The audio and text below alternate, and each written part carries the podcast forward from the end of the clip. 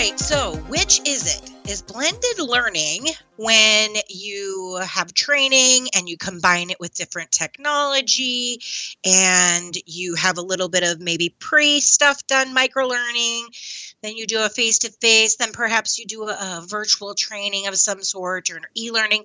Is that the true definition of blended learning? Or is blended learning when you're presenting and training and then you have another audience live online at the same time and you're trying to blend those two together? Well, I'll give you the answer. I'm Becky Pike Pluth with the Bob Pike Group, and this is Friday. Happy Friday. And another creative training tip for you. So, as we look at blended learning, it is the first one. It's where you kind of mix and match different types of learning to create a whole product or a package or a class or a lesson. So we're going to be just looking at how companies, you know, start with maybe a live online experience that's typical, maybe the face to face being secondary, like that traditional classroom setting.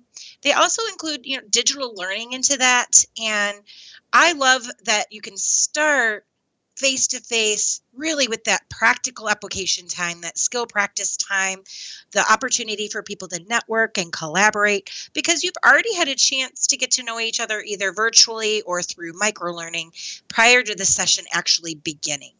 In the past decade, I would say higher education has done an amazing job with the blended approach. Yeah, they may maybe call it the flipped classroom, which is a you know educationese term where they have students leave with homework and do that at home and then come back and let's apply it to some sort of a simulation or perhaps a project that they're going to work on with their peers.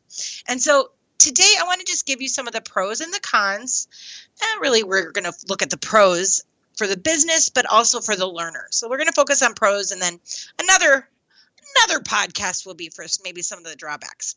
So, benefits. The first reason that I would do this as a company, if you're a manager, maybe you own your own company, is because it's really easily scalable. For webinars, e learning blended courses, you can really take it worldwide with no geographic constraints. And it does increase your registration numbers. So, that's really a great benefit. It's also very cost effective you know you're removing or reducing kind of that overhead the travel and expenses that come with it uh, accommodation for presenters and for learners all of that adds up. And so that reduced revenue is now going to become a little more cost effective so that you have a little more you know opportunity for growth there. Increased profits obviously go with that cost efficiency right you can charge more for a more comprehensive or longer course or you get to save more on that more comprehensive course that's a little bit of live face to face as well as that online approach. And the last business benefit I wanted to just share with you is the time saver. E learning tools can automatically create or mark student assessments. You have artificial intelligence now that can do quite a bit of the work and the heavy lifting for you. An example is when you create an asset for an e learning, let's call it a quiz of some sort, you can now reuse that same asset in a different way. And so that becomes really valuable.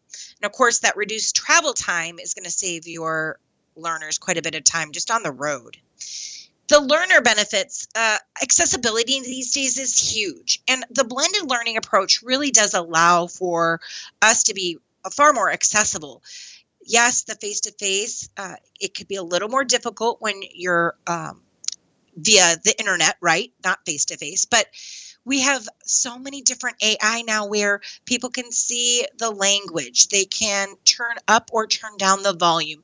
They can create kind of an experience that works for them. And so that's really a great opportunity for our learners, as well as making it personalized, which they can choose between a podcast or a video, a video or a module, maybe a quiz versus a practical application element. So that personalized learning is nice, as well as that flexibility where they can choose the time and the place that best suits them. For instance, I'm a night person, so I would rather do mine in the evening. So having having the opportunity to do some of those elements outside of the face to face or the live online is really nice for those benefits. And then the last one for the learner is that knowledge retention. Because it's blended and over the course of time you're able to revisit content and even have people redo assessments in between those little elements it also gives them access to resource libraries forums uh, any of the sessions you've done that you've recorded can be really valuable for them as well. So, as you're looking into that blended approach, know that it is really valuable, that there's a lot of benefits for both the business and the learner. And yeah, it's something that I think you should all start taking a look at. All right, this is Becky Pike Pluth signing off. We'll see you next Friday.